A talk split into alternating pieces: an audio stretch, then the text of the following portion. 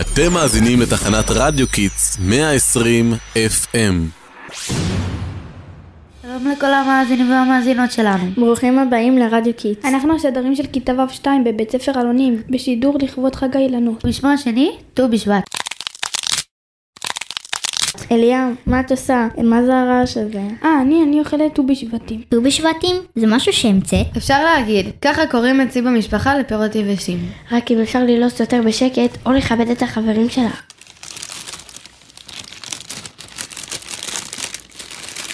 אתם יודעים שזה מנהג עתיק ממש? לאכול מפירות הארץ בט"ו בשבט? ובהתחלה זה היה משהו שבעיקר יהודים אשכנזים עשו, אבל לאט לאט הוא הלך והתפשט. בעבר היו אוכלים בעיקר את הפירות משבעת המינים, כדי לחגוג את פרי האדמה הגדלים בארץ ישראל. אבל היום אנחנו אוכלים כמעט כל פרי שאפשר לייבש. אני הכי אוהב משמש. חבר'ה, תעזרו לנו לערוך את שולחן בשביל סדר ט"ו בשבט. סדר זה לא משהו שעושים בפסח? גם. במאה ה-17, בהשראת קריאת ההגדה וסדר פסח, התחילו לערוך סעודה מיוחדת לכבוד ט"ו בשבט. יש דרכים רבות לערוך סדר ט"ו בשבט, ומנהגים קצת אחרים לכל עדה. לרוב אוכלים את שבעת המינים ושפע פירות, בהם בורכה הארץ. שותים ארבע כוסות יין וקוראים פרקי תנ"ך הקשורים לתנובת הארץ. תעבירו לי את הצלחת פירות של היבשים.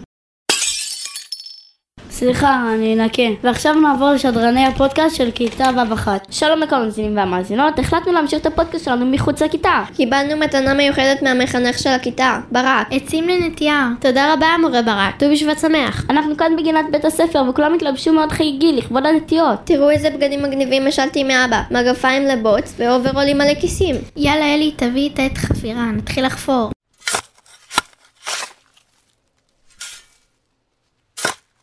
מכירים איזה שיר טוב לט"ו בשבט? כן, קצת מוזר לחפור ככה בשקט. כן, ט"ו בשבט הגיע, חג לאילנות. ט"ו בשבט הגיע, חג לאילנות.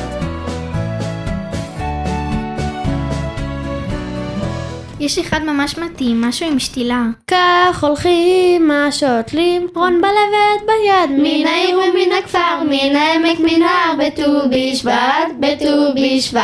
אני ממש אוהבת את השירים, אבל מה שהכי חשוב לי בט"ו בשבט זה הקשר עם האדמה והטבע. נכון, במיוחד עכשיו צריכים לשמור על הסביבה. אז טוב שנתנו קצת עצים חדשים. יש פה איזה נראה לי צריך קצת מים. חבר'ה, תודה רבה שהייתם איתנו בחג שלנו. תמשיכו לנטוע על השיר שירים ולאכול פירות יבשים. ולא לשכוח לעקוב אחרינו, רדיו קיטס, רדיו שמשתדר על הגל שלכם. חג ט"ו בשבט שמח. משכבת ו', בית ספר אלונים. להתראות.